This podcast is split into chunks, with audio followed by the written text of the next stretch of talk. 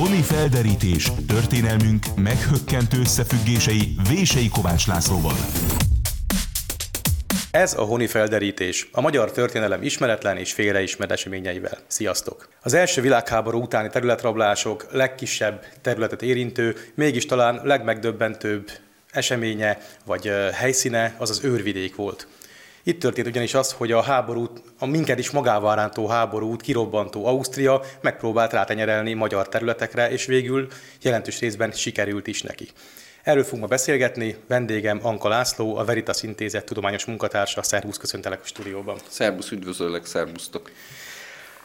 Hát, hogyha van a huldarablásnak minősített esete, akkor szerintem ez, ez, az, ez, ez tartozik oda, amit Ausztria csinált Magyarországgal 918 mondjuk, hogy október-novemberétől 21 végéig, amikor megpróbált kiszakítani nyugati, az a nyugati országrészünkből végül is nem is annyira kis területeket, hogyha így nézzük, de ez a dolog ez nem volt előzmény nélküli. Ugye az, hogy ezt a jelentős részben németek lakta a nyugati országrészt, ezt azért a korábbi osztrák, sőt német hatalmak, különböző államszervezetek mindig is úgy szemlélték, hogy ez úgy egyre inkább, úgy szeretnék ezt, ezt ők is birtokolni. Gondoltunk arra, hogy például Kőszeg városát már 1446-ban megszerezte mondjuk harmadik Frigyes elfoglalta, ezt, ezt Mátyás visszavette, de aztán megint osztrák kézen volt, és ez mindig napi renden volt, akár ilyen elzálogosítások formájában, akár csak ilyen törekvések formájában. Mik a közvetlen előzményei annak, hogy Ausztria itt bejelentkezik ugye szintén háborús vesztes félként bejelentkezik magyar területek megszerzésére.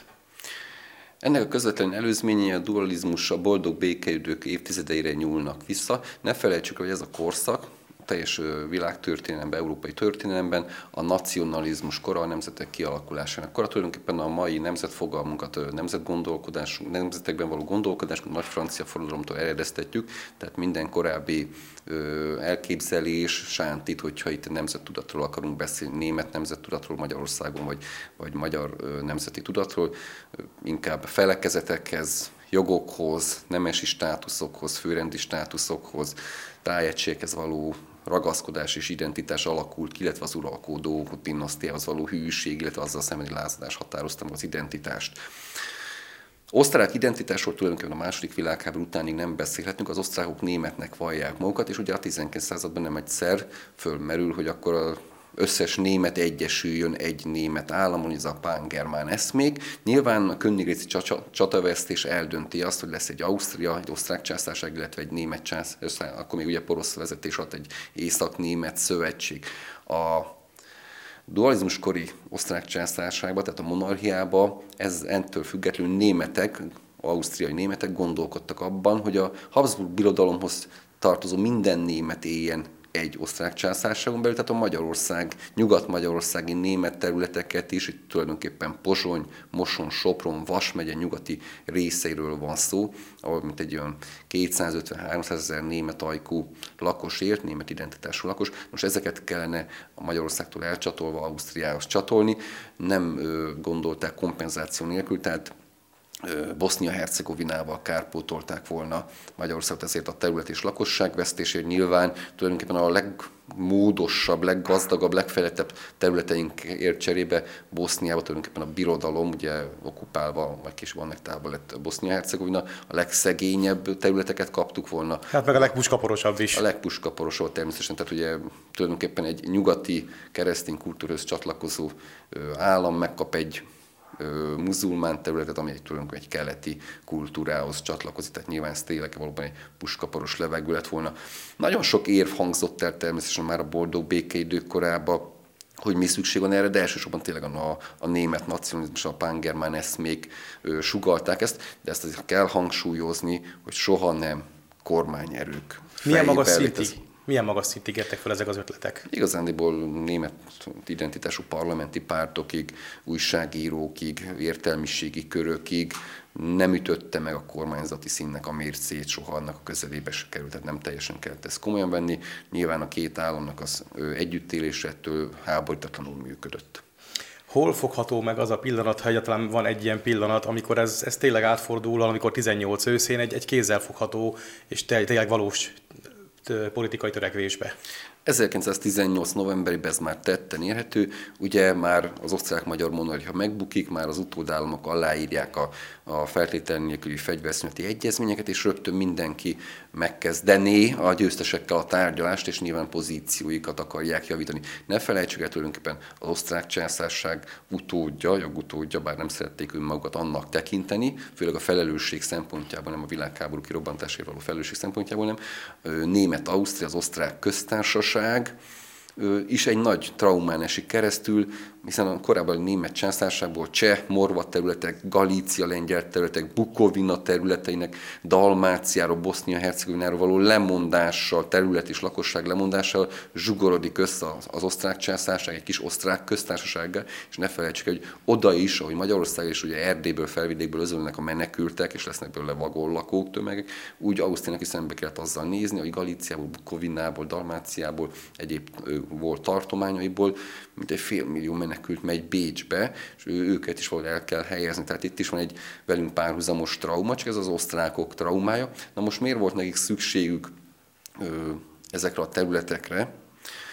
Egy, Nyilván úgy gondolták ezek a törekvések, amiről az előbb kifejtettünk, hogy ennek van múltja, és minél több német legyen egy államba, így bejelentkeztek erre az igényre, ez, ez tulajdonképpen egy nacionalista alap. Másrészt az teljesen világos, hogy azért Bécs nem akart határváros lenni kelet felé, tehát hogy toljuk keletre, Ausztria határát gondolták az osztrákok. Nyilván fejlett területekre, gazdaságilag fejlett területeket néztek ki maguknak Magyarországból, és nyilván is egy szempont, és ennek megvan szintén a múltja, hogy ugye van itt egy hegyes, völgyes, erdős vidékű Ausztria, ami évszázados hagyományai vannak annak, hogy Magyarországról nyert élelmiszer nyersanyagokat, mondjuk Bécs éle, vagy egyéb nagyvárosaik élelmezéséhez, tehát nem akartak lemondani ezekről az élelemszerző területekről. Hogy mondjuk egy példát, 1809 amikor Napóleon betör Ausztriába, elfoglalja a Bécset, ugye ez az Eszperni csata, Vagrami csata, Znaimi csata, akkor egyáltalán saját seregeit élelmezni tudja, beküldi őket Magyarországra, a Dunántúlnak az északi részére. Székesfehérvárig mennek a francia lovas ezredek, hogy saját seregeiket, miután Bécset már kifosztják, és ottani élelmiszerkészleteket felik, el tudják látni élelemmel, a lovasságokat pedig takarmányjal, tehát ilyen szempontból a Bécs környéke élelmiszerszerző területek szempontjából szegényes, és jó lett volna minél nagyobb magyar területekből kárpótolni, és lehetővé tenni, hogy az élelmiszerszerzés ott meginduljon. Tehát tulajdonképpen az osztrák államnak a, a fennmaradásához, hogy Bécs erősödéséhez is szükség volt ezekre a területekre. Hogy állt ehhez hozzá a helyi lakosság? Ugye a később elcsatolásra került eh, Burgenland néven osztrák tartományán szervezett őrvidéknek a ilyen gyenge 10%-a volt magyar, ha jól emlékszem, vagy 11-2%-a, és a, a többi az uh, még volt egy jelentős horvát kisebbség, de egy, egy egyértelmű német nyelvű többsége volt ennek, de persze ez aztán falvanként változhatott. Elég csak mondjuk a felsőre vagy pinkafőre gondolni, amik a, végülis a német tengeren belül magyar többségű falvak, de a, a lakosság hogy állt ehhez az osztrák ambícióhoz? Nyilván a lakosság véleményét nem kérdették ki. Az egy, egy lényeges dolog, hogy Ausztriának sikerült elérnie a béketárgyalások során, Karintia vonatkozásában, ez Klagenfurt és környékét jelentette, volt népszavazás, hogy Ausztriához tartozzon az a terület, vagy szerb, horvát, szlovén királysághoz, és egyébként ezt az osztrákok megnyerték azt a népszavazási kampányt és a, a népszavazást, tehát hogy Ausztriát választottak Klagenfurt és környékén szempontból tapasztalatuk is volt, és egyébként elég durva volt az a választási kampány, és például a szerbek háromszor bevonultak Klagenfurt környékére. Ott egyébként akkor volt jelentős szlovén lakosság? Volt szlovén lakosság, volt osztrák ö, lakosság, és hát ő fegyveres harcok is voltak természetesen ott a Karavanka hegység környékén, tehát meg volt az osztráknak a maguk tapasztalata ebben a kérdésben. Nyilván, ugye ott van Aponya Albert vezette béke delegáció, amikor 1920. január 16-án Aponya úgynevezett védőbeszédében népszavazást kér minden egyes területre, amit el akarnak csatolni, hogy ottani lakosság dönthessen.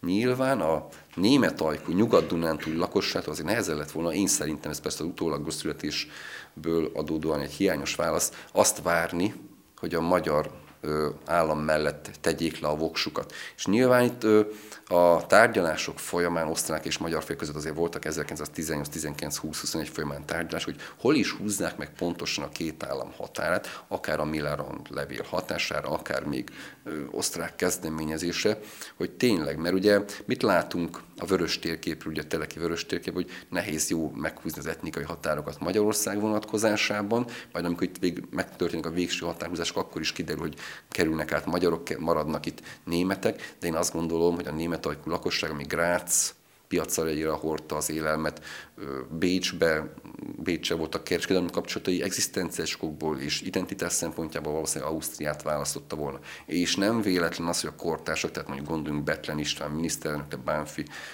Miklós külügyminiszter, akik is elérik a Soproni népszavazást, hogy bizony leszűkítik a népszavazás területét egy városra és nyolc környező falura ott sejthették azt mondjuk az 1910-es népszámlási statisztikák alapján, hogy ott lehet egy Magyarország melletti voksolási eredmény, de nagyobb területeken, tehát mondjuk a teljes a később úgynevezett burgerlandi területen, ahol tartanak egy népszavazást, akkor egyértelműen ilyen 70-80 százalékban leszavaznak Ausztria mellett a lakosok, mert német identitásúak. Lett volna ott mód egyébként, most ugrálunk az időben a, a, majd a majdani záró témánkhoz, de lett volna mód ezt a népszavazást nagyobb területen is lefolytatni akkor? Az osztrákok nem kívánták, mi pedig, mint láthatjuk, nem kértünk nagyobb területre népszavazást. Most az Aponyi fél 1920. január 10 védőbeszéd az egy más kategória, ott a nagyhatalmakhoz igen, beszélünk, igen. de amikor az osztrák és magyar küldöttségek egymással szemben tárgyalnak, találkoznak, akkor nincs ilyen kívánság egyik részről se, hogy, hogy akkor az egész terület, amit elcsatolásra vár, amit kijelölt az Antant az elcsatolásra, tehát el fognak csatolni, hogy ezt valóban népszavazáson döntessen az ottani lakosság. A legelső mozzanat, amikor, amikor tényleges osztrák igyekezett történt a terület valamilyen fajta birtokba vételére, az a történelem egyik legrövidebb fennállású állama, amit úgy ismerünk, hogy Hiénc köztársaság. Ugye ezek a hiéncek, ezek a őrvidéki németek egy néprajzi csoportját takarja ami 18 puskázók november 22-e és 24-e között állt föl az én adataim szerint, de itt azért még előfordultak mondatlanságok is. Ez egy Nagymartonban, tehát a Burgenland északi részén, Sopron közelében kikiáltott állam, államtörekvés nevezzük így volt. Itt mi történt pontosan, és miért csak eddig tartott? Hogyha egyébként a környéken amúgy ezzel alapvetően szimpatizáló lakosságot tudunk feltételezni meg kell nézni Nagy Marton, kiknek a kezén van? Hát az Eszterházi hercegek kezén, akik tulajdonképpen azért ö, egyértelműen Magyarország mellett foglalnak állást, és majd 21-ben a felkelőket is titokban például Eszterházi Pál herceg támogatja, tehát nem biztos, hogy jól választottak helyszínt azok a németek, akik úgy gondolták, hogy Nagy Martonba kell ezt kikiáltani. A dátumokkal ö, lehet játszani, én például 1918. december 6-7-ét tudom, tehát Mikulásra és másnapjára időzítették, nincsen jelentősége. Valószínűleg ö, ugye megvolt az igény arra a békekonferencia felé, hogy demonstrálja egy-egy tájegység lakossága, és nem csak itt most osztrák-magyar viszonylatban, máshol is, hogy, hogy hova kíván tartozni. Tehát ezek propagandisztikus lépések voltak, mert nyilván senki nem várta el, hogy majd nagy Marton köztársaságot most fogalmazzunk így, majd valahol a nagyhatalmak elismernek, miközben iszonyú éles viták zajlanak Párizsban államok között arra, hogy hol is legyenek a határok. Minden Ez inkább egy propaganda fogás volt, igen. Nagyon gyorsan véget vetetnek egy befutó, Budapestről befutó páncélvonat, és annak a legénysége letették a fegyvert azok, akik kiáltották ezt a kis köztársaságot, és akkor szépen el is simultak itt a dolgok. Nyilván az osztrákok is elítélték ezt, én úgy tudom, a korabeli osztrák kormány kancellár elítélte, mert ez egy amatőr cselekedet volt, nem volt ez jól megszervezve, most hiába volt ott fegyvercsempészet, meg propaganda, meg szólap, meg plakátháború. Jegyezzük, hogy a, plak, a plakátháború ezt a két-három évet végigkísérte azon a területen, tehát hogy mindenki nagyon kemény propagandát folytatott, hogy a, a terület lakosságát meggyőzze, hogy Magyarország, illetve Ausztria mellett tegye le a voksát. Fogunk még majd látni most hamarosan egy, egy vagy két fokkal profibb felkelési kísérletet is, mint ez a Hiénc köztársaság. Tehát akkor ezen kívül egyébként, ha Ausztriában fölismerült már legfelső szinteken 18 őszére, koratelére, hogy akkor ezeket a területeket meg kéne szerezni, tényleges kormányzati államigazgatási szintű lépés még ez ügyben nem történt osztrák részről? 1918 végén nem, a diplomácia világában viszont annál inkább. Egyrészt bejelentették az igényüket az Antant felé, hogy nekik ezek a területek kellenek. Másrészt szerencséjük is volt.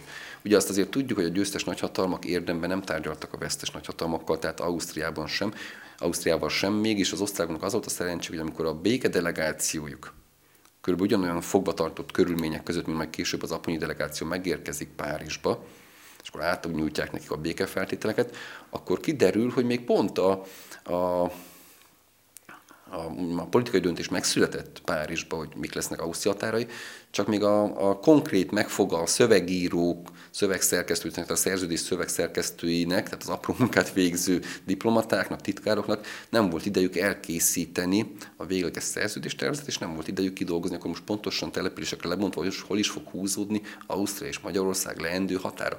Na ezt a idővákumot használta ki arra a osztrák delegáció, akkor bejelentsék igényüket, hogy nekik kell Pozsony, Sopron, Moson és Vas megye nyugati része, amelyek német többségű lakosa van, és tulajdonképpen az Antant honorálta ezt az igényüket, nyilván azért, mert az osztrák delegáció nem vitatkozott el azon a győztesekkel, nem is nagyon tudott természetesen, hogy, hogy akkor el kell-e vállalnunk nekünk osztrákoknak, hogy felelősek vagyunk az első világháborúért. Igen, mi osztrákok tudomásul vesszük, hogy nem lehet Anschluss Ausztria és Németország között, tehát nem élet minden német egy államban, az egy hatalmas német birodalmat eredményezne Európa közepén, és igen, elfogadjuk az egyéb békefeltételeket is, amiket rákényszerítenek. Itt kérünk kompenzációt, mondja az osztrák delegáció, és ezt tudomásul vesz és akceptálják a nagyhatalmak vezetői is. Innentől tulajdonképpen 1919. május-júniusától látjuk azt, hogy van erre fogékonyság, fogadókészség az Antant részéről, és folyamatos ennek a diplomáciai súlykolása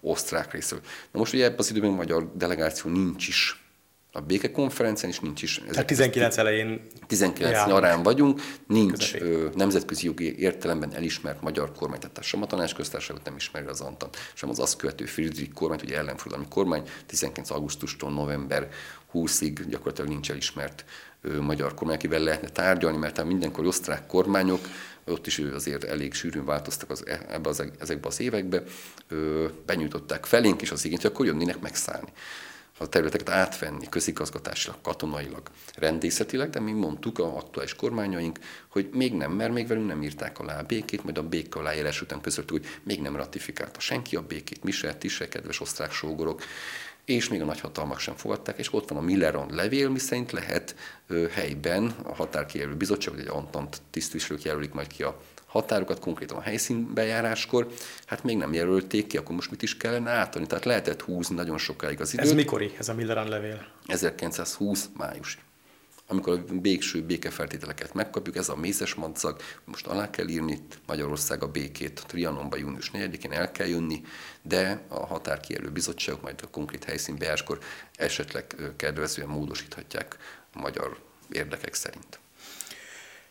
És akkor itt volt az az osztrák igény, ami ezek szerint diplomáciai síkon eh, hullámzott leginkább, nem volt tényleges katonai vagy bármilyen eh, fegyveres lépéshez ügyben elég sokáig.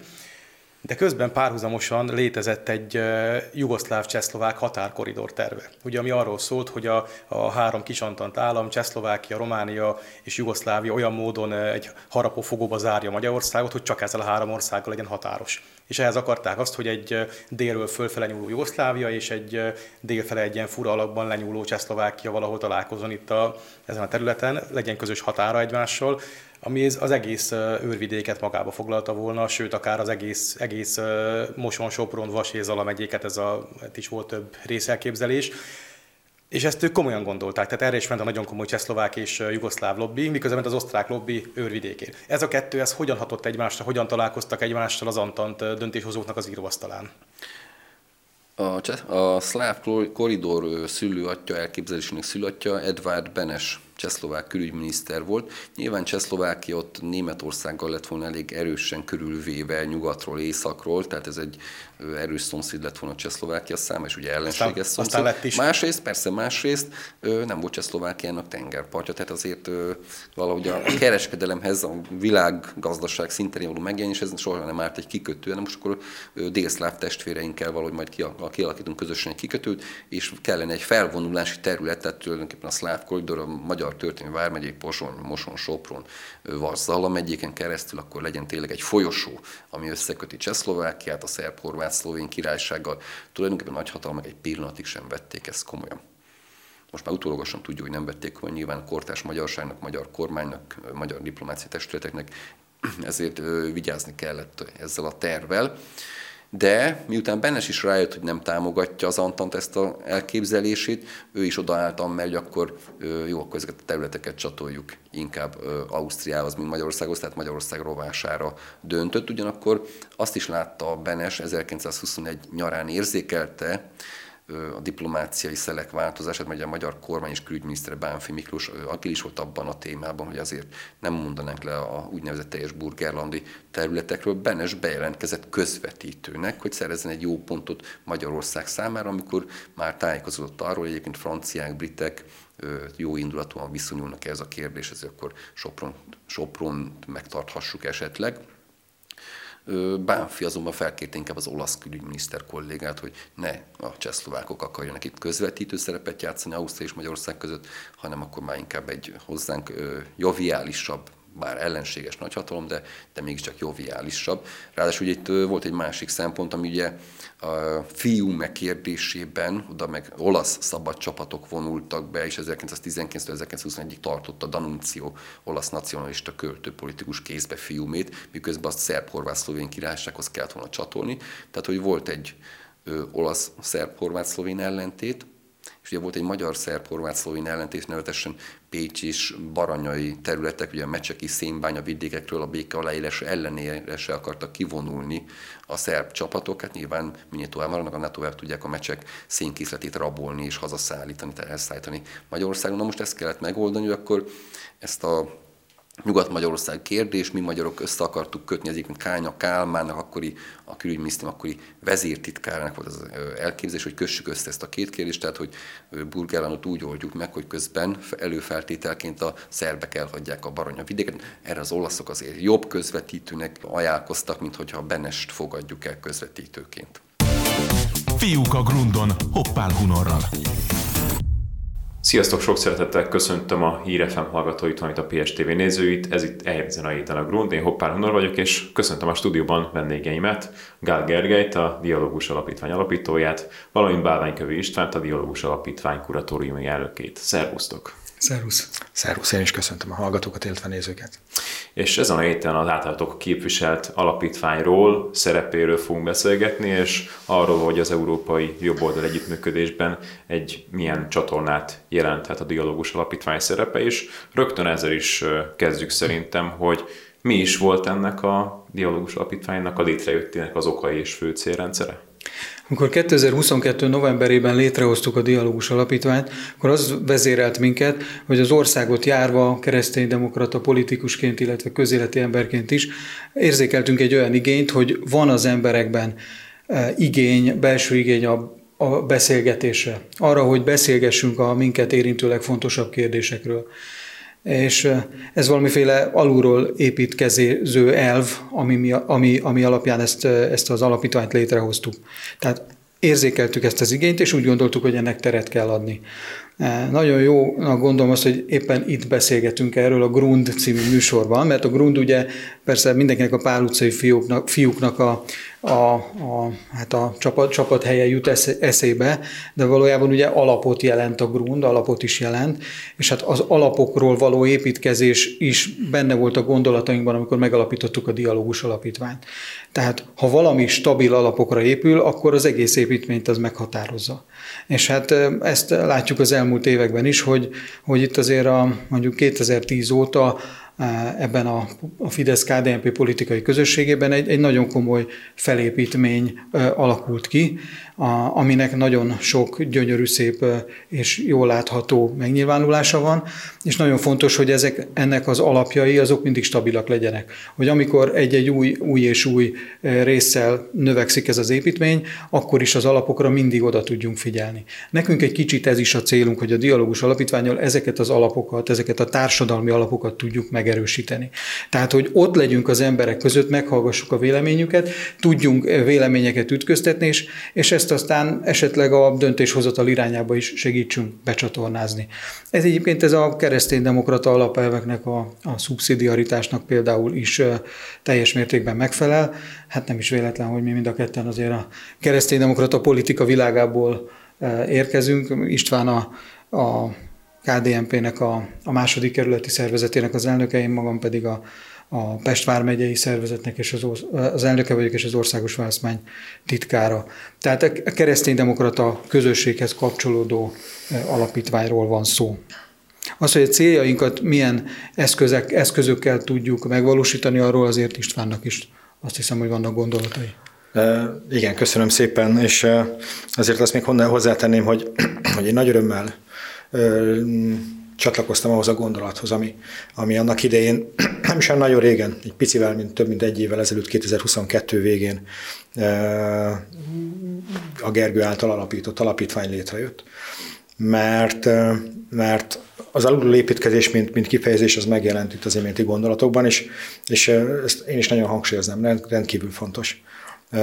Hiszen ez az alulról építkezés ez egyben, ezben azt is jelenti, hogy azok a gondolatok, azok az ötletek, azok a, azok a inspirációk, amik megjelennek korosztálytól függetlenül ebben az értékközösségben, ami, amely értékközösségben mi is mozgunk, szerettünk volna létrehozni, szerettünk volna megteremteni egy olyan fórumot, egy, egy olyan közösséget, és azt gondoltuk, hogy ez az alapítvány egyébként be is igazolódott, hogy ez egy, ez egy jó, jó alapja lehet ennek. Szerettünk volna egy olyan, egy olyan közösséget létrehozni az alapítvány körül, ahol ennek teret tudunk adni. És nyilván beszélgetni majd, fogunk majd róla, hogy, hogy azok, a, azok a rendezvények, azok a, azok a események, amelyek az alapítvány nevéhez kötődtek az elmúlt időszakban, ezek pont ezt támasztották alá, hogy, hogy láttatni, hallatni tudjuk azokat a hangokat és azokat a véleményeket, amelyek nyilván ott vannak a közösségünkön belül, a, a szélesebb ö, ö, körben vett közösségünkön belül, de mégis annak egyfajta eszenciáját meg tudjuk mutatni. És hogyan artikulálódik ez a dialógus az európai politikai együttműködésre vonatkoztatva, hogyha akár az alapítványok a tevékenységi körét vagy rendezvényeit, egyéb programjait megtekintjük?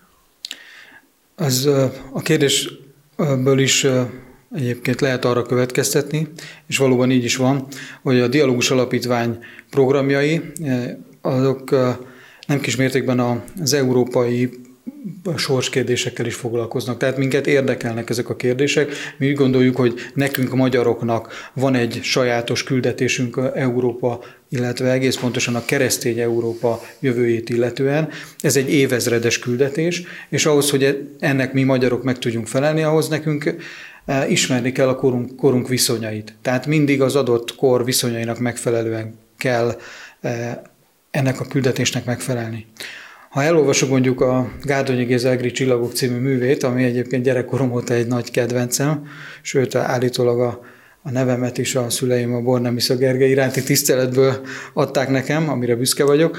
E, ott vannak olyan részek, még, még a, a bevezető részeg, részeiben a könyvnek, amik, e, amikor a, az akkori magyarok, ugye a Dobó István és mondjuk a Cecei, aki a nevelőapja a, a Bornemisza Gergelynek, nagy beszélgetéseket folytatnak az akkori világ dolgairól. Mik az akkori világ nagy dolgai? Hát az oszmán birodalom terjeszkedik, el akarja söpörni a kereszténységet, na de hát a magyarok hogyan tudják megvédeni magukat és Európát, kik lesznek a szövetségeseink, de hát ott vannak a németek, akikkel hát már akkor is azt láttuk, hogy azért persze szükségünk van arra, hogy a magyarok megvédjék Európát, de azért korlátozott erőforrásokat adnak erre. Szóval ezek a problémák már akkor is megvoltak. De a magyar emberben mindig megvolt az a, az, az igény, hogy a sorskérdésekről találjunk lehetőséget, hogy ezekről tudjunk beszélgetni. Ez, nekünk, magyaroknak erre, ez, erre szükségünk van. Szükségünk van arra, hogy a, saját sorsunkat érintő dolgokról beszélgessünk. És így érlelődnek ki a megoldások, és így érlelődik az is, hogy megtaláljuk azt, hogy nekünk ebbe az adott helyzetben, az adott történelmi pillanatban mi a pontos feladatunk. És ehhez szeretnénk egy kicsit hozzájárulni. És amikor ezt e, átemeljük egy, egy másik szintre, mondjuk az Európai Uniós politizálás szintjére, akkor pedig e, ezt azzal segítjük, hogy ugye az már szóba került, hogy egy kereszténydemokrata kötődésű alapítványról van szó. Ugye jelen pillanatban a kereszténydemokrata néppárt az egyetlen olyan magyarországi párt, amelyik tagja az Európai Néppártnak. Annak az Európai Néppártnak, amely jelen pillanatban, most ugye 2024. februárja van, jelen pillanatban az Európai Parlamentnek a legnagyobb párt családja. Ennek ma egyedül a KDNP a tagja, és a KDNP-nek is egy, jelen pillanatban egyetlen képviselője van, Hölvényi György személyében. Ez egy felelősség számunkra, tehát mi ezt úgy éljük meg, hogy ez a kereszténydemokrata közösség számára egy felelősség, hogy mi ebben a közösségben ott tudunk lenni, és ezért a Dialógus Alapítvány olyan párbeszédeket, olyan beszélgetéseket is szervez, ahol e, ennek a nagyobb értelembe vett politikai közösségnek a résztvevőit, ennek a véleményét tudjuk megismerni, tehát tudunk beszélgetni ezekről a dolgokról.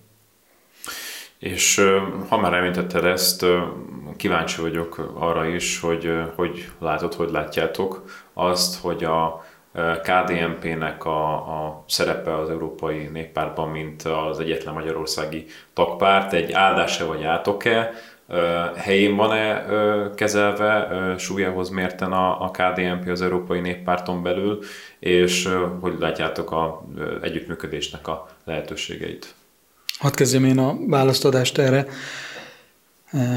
Nem áldásnak és nem átoknak nevezném, hanem inkább lehetőségnek. Lehetőségnek és felelősségnek.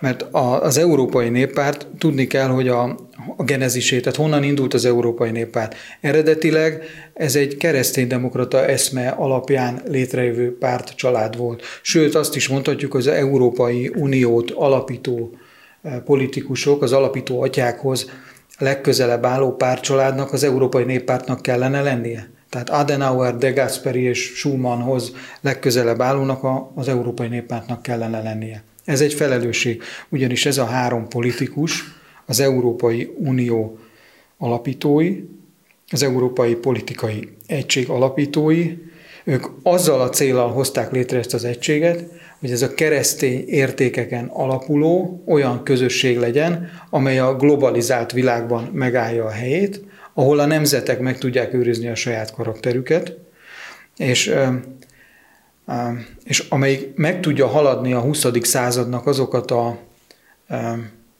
azokat a rendkívül negatív tapasztalatait, amelyeket ők maguk is megtapasztaltak a második világháborúig, tehát ugye a, a, a különböző diktatúrákat.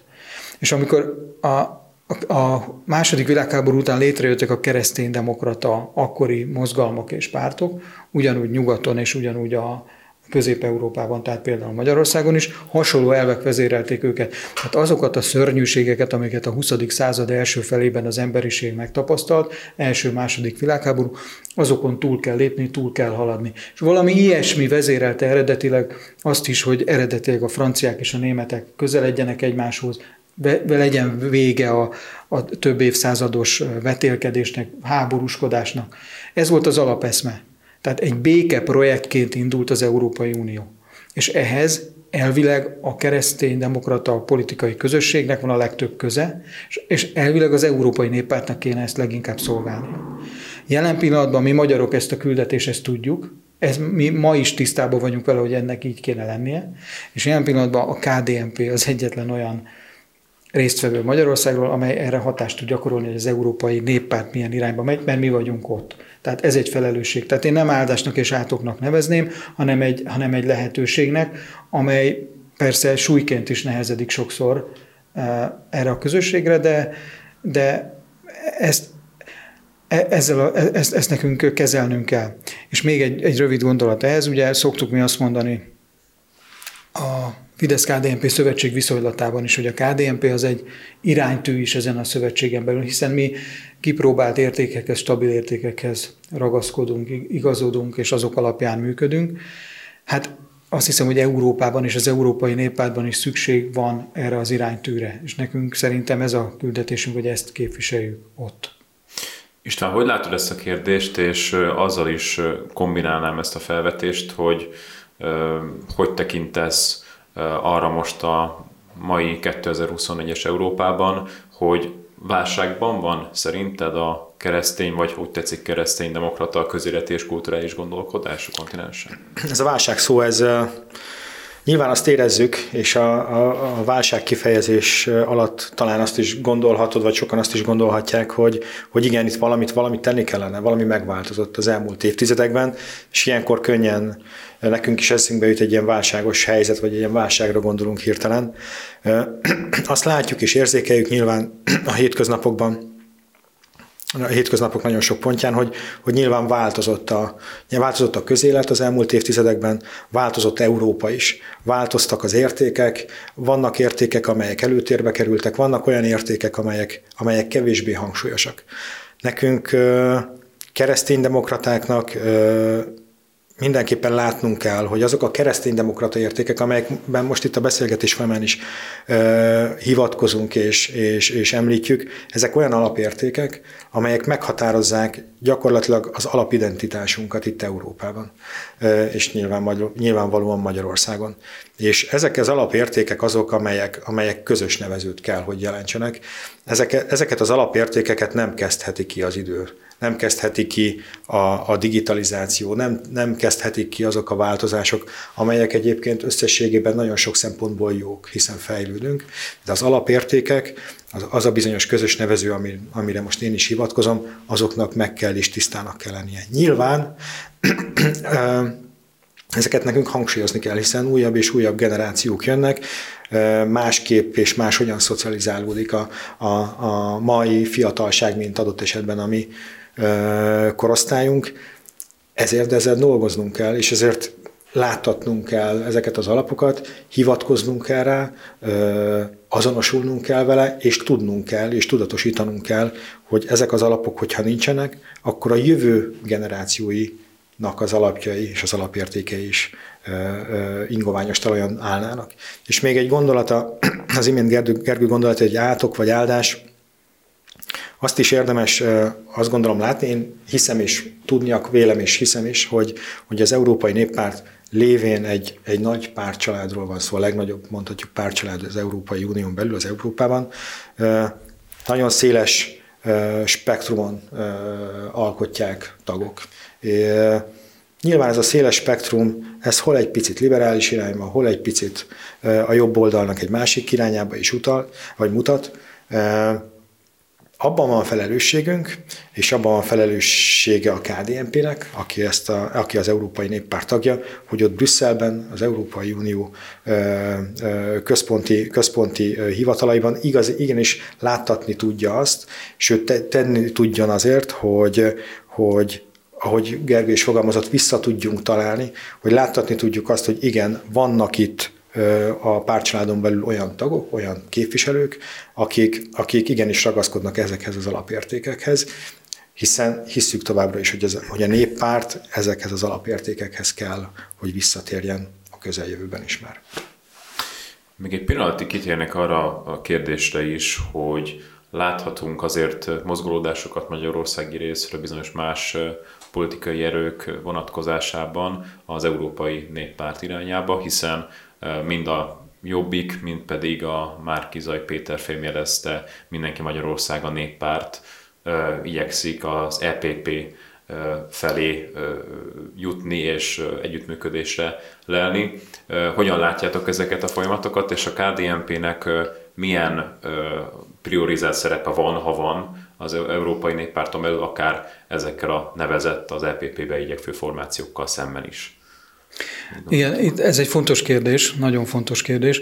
Ugye ez, ez szerintem ez egy, ez egy veszély is lehet akár. Most nem csak a Fidesz-KDNP politikai közösségére nézve, hanem, hanem annál tágabb értelemben is. Tehát vannak olyan magyarországi politikai erők, akiket említettél, akik, akik már deklarálták, hogy ők szeretnének csatlakozni az Európai Néppárthoz.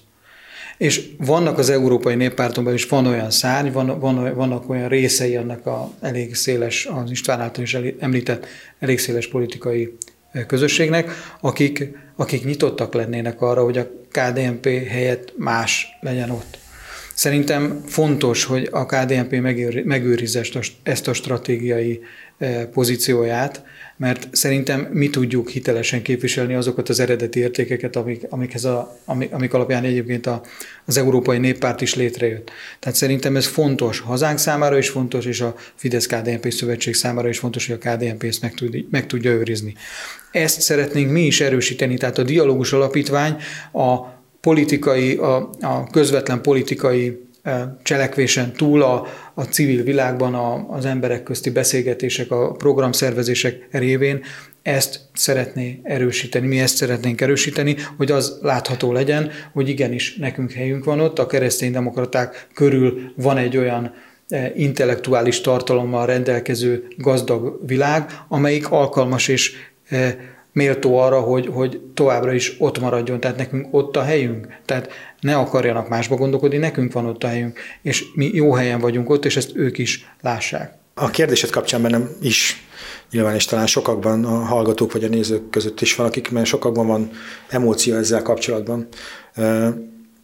És a kérdésednél is a, a dialógus, vagy a párbeszéd dialógus szó jutott eszembe, hiszen, hiszen Számomra furcsa és számomra meghökkentő, hogy ha bárki is akar csatlakozni ehhez a párcsaládhoz, akkor, akkor nem az országért való együttműködés jut eszébe. Nem az az első gondolata, nem az az első gondolata, hogyha mi lenne, hogyha én csatlakoznék ez a, ehhez a párcsaládhoz, akkor vajon hogyan lehetne tenni az országért, a nemzetért, hanem mondjuk az első, az első gondolata az, hogy akkor a Például a KDNP-t akkor onnan gyorsan ki kell tenni, és ki friskázni, nem tudom pontosan idézni. Ez is validálja egy picit azt, hogy, hogy kinek milyen ambíció és motivációi vannak egy ilyen párcsaládhoz való csatlakozással. Mi most itt az iménti néhány gondolatban arról beszélgettünk, és azt gondolom, hogy ennek mentén is fogjuk majd folytatni a beszélgetést, hogy, hogy nagyon fontos a dialógus, nagyon fontos a kommunikáció, nagyon fontos egymást megérteni, megismerni, és ennek mentén tenni a nemzetért az Unióban, illetve Brüsszelben is. Aki, akinek más motivációja van, aki inkább kirekeszteni akar másokat, az abban, abban azt gondolom, hogy ott valami más az, ami munkálkodik, és ezt azt gondolom, hogy figyelembe kell venni majd a június 9-i szavazás során is majd mindenkinek. És akkor ez volt már a végszavunk Gál Gergelynek és Kövi Istvánnak. Nagyon szépen köszönöm a beszélgetést. Köszönjük és szépen. Köszönöm szépen és figyeljétek a Dialógus Alapítvány tevékenységét a közösségi médiában, Igen. Facebookon, egyéb felületeken, az interneten, valamint nézzétek a PSTV-t, hiszen jövő héten is érkezünk a Grunddal, a PSTV Facebook oldalán és a pestisrácok.hu weboldalán megtaláljátok a Grund tartalmait, illetve a többi műsorunk videóit is, jövő héten pedig ismét találkozunk. Sziasztok, minden jót!